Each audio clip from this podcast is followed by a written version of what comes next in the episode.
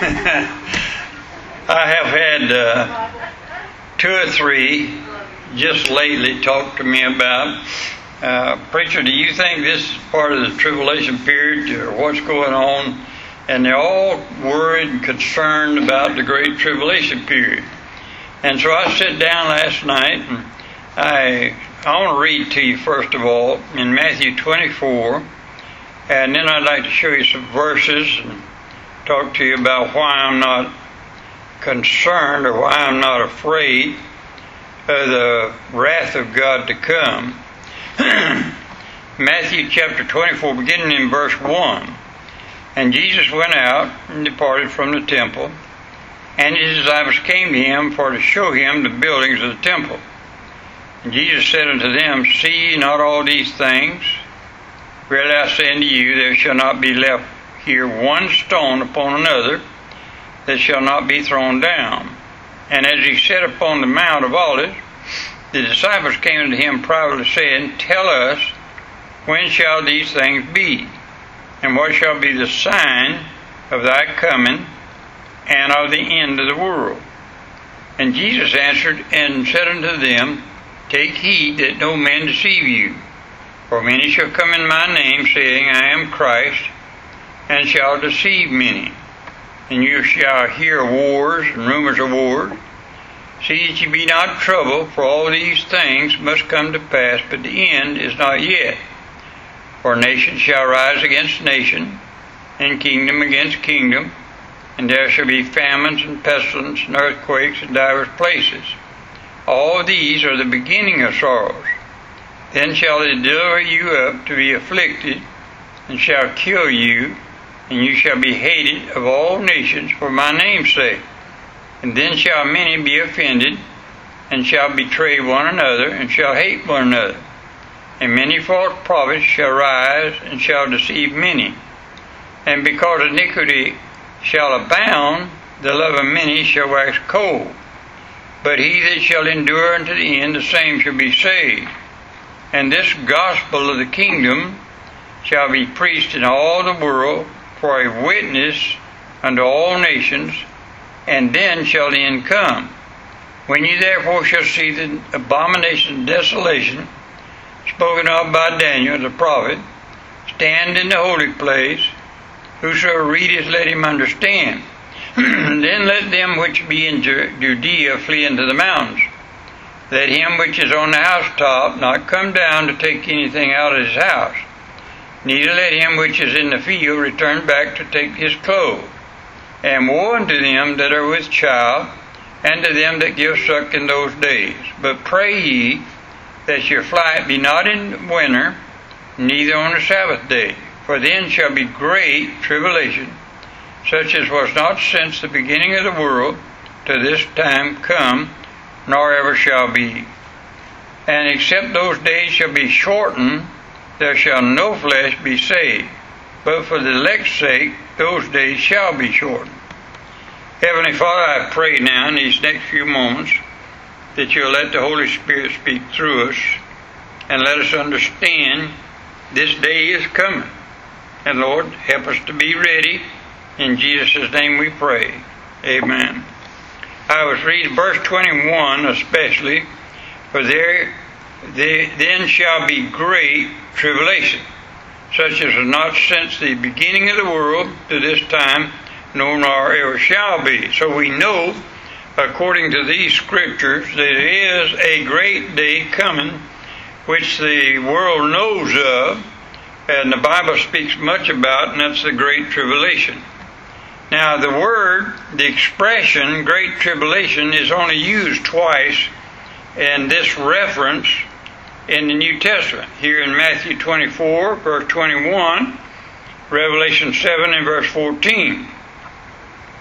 These are they which came out of great tribulation and have washed their robes and made them white in the blood of the Lamb.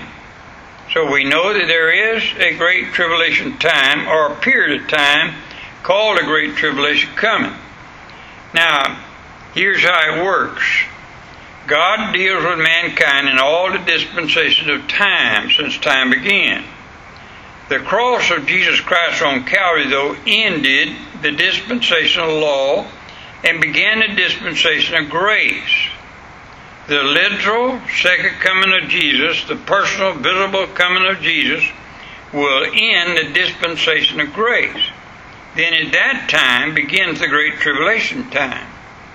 Jeremiah 30, verse 7 says, Alas, for that day is great, so that none is like it. This time, great tribulation period starts by Jesus coming back for his church or saved people. Now, is very important you get the order. When this time begins, it only comes, it begins when Jesus comes back for the church, believers. It ends if you, uh, when Jesus comes back with his church.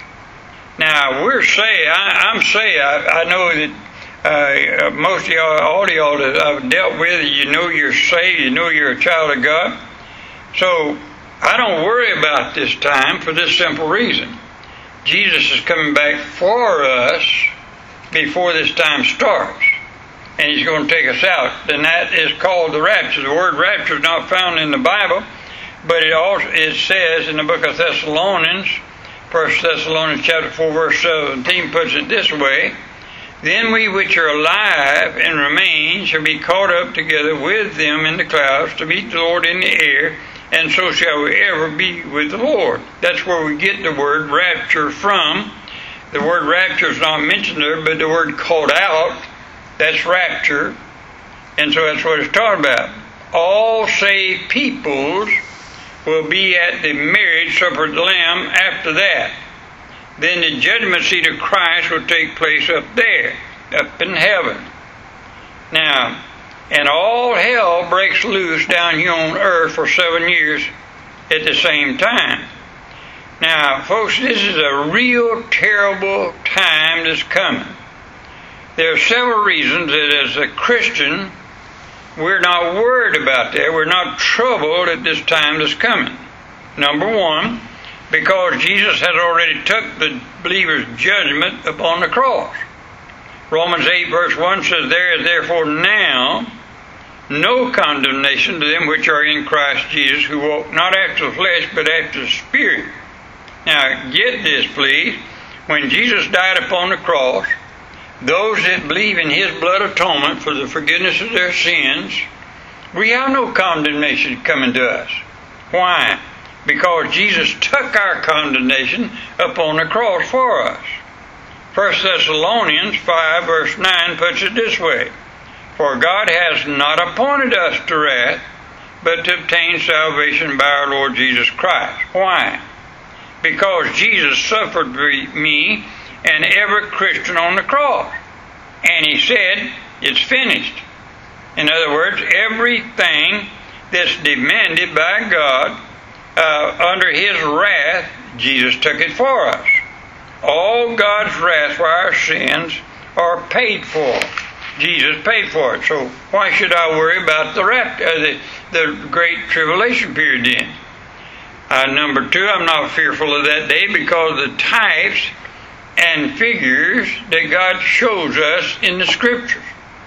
Now, I've had people sit down with me for hours and say we're going into the tribulation period, the church is, and, and uh, they talk talk about amillennialists and all these kind of millennial people that talks about it, we're going to go into the tribulation period. We're pre-tribulation period people. Now, all these stories that God gives us in the Bible are types and figures of things to come. Now, before God's judgment falls, now, if you read these stories in the Old Testament, eh, God's people are always delivered or got out of the way before God's judgment fell. Noah in the ark is an instance. No water fell on Noah. Noah got in the ark. And so the wrath of God did not touch Noah. He was preserved in the ark, which is a type of the Lord Jesus Christ. And so we know by that type and figure that no wrath of God can fall on me. Lot and his daughters uh, when they came out of Sodom and Gomorrah. The Bible says that Jesus said that I can do nothing with you still in there. And so he had to come out first. Uh, Lot and his daughters had to get out. They were righteous, the Bible says so. So that means they were saved by God's grace. And here they was in Sodom and Gomorrah, and God's fixing to rain down terror upon these two cities. And, and God said, But I can do nothing until I get you out. And so he sent his angels in there to get them out. Daniel, Shadrach, Meshach, and Abednego. Uh, we know they were saved out of the lion's den, out of the fiery furnace. Here's what the whole thing is all about. Exodus 11, verse 7. That you may know how the Lord doth put a difference between the Egyptian and Israel. One goes up, the other goes down. The world and God's people is what he's talking about. There is a difference in saved people and unsaved people. And the difference is that we are not to fear the great tribulation period. God's wrath not going to fall on us. And I'm assured of that, not only because Jesus died for my sins, but also because He shows me in types and figures how it works. I don't fear the great tribulation because I am in Christ Jesus now. Turn with me to Ephesians for just a minute. I love the first and second chapter of Ephesians. I love it all, but I, the first and second chapter of Ephesians means so much to me. Uh, if you look at chapter 2, chapter 2 of Ephesians, in verse 6, and hath raised us up together and made us sit together in heavenly places in Christ Jesus. Now, if you read that whole chapter, chapter 2, verse 1 says, For you had ye quickened who were dead in trespasses sins. in verse 3, among whom also we all had our conversation time past in the lust of our flesh, fulfilling the desire of the flesh and of the mind, and were by nature the children of wrath, even as others. In other words, before you got saved, before you was quickened, before you was made alive in Christ Jesus, you had the same wrath of God falling on you or promised to you that all the others have. But, verse 4, but God, who is rich in mercy for his great love wherewith he hath loved us, even when we were dead in sins, hath quickened us together with Christ. By grace you are saved, and hath raised us up together and made us sit together in heavenly places in Christ Jesus.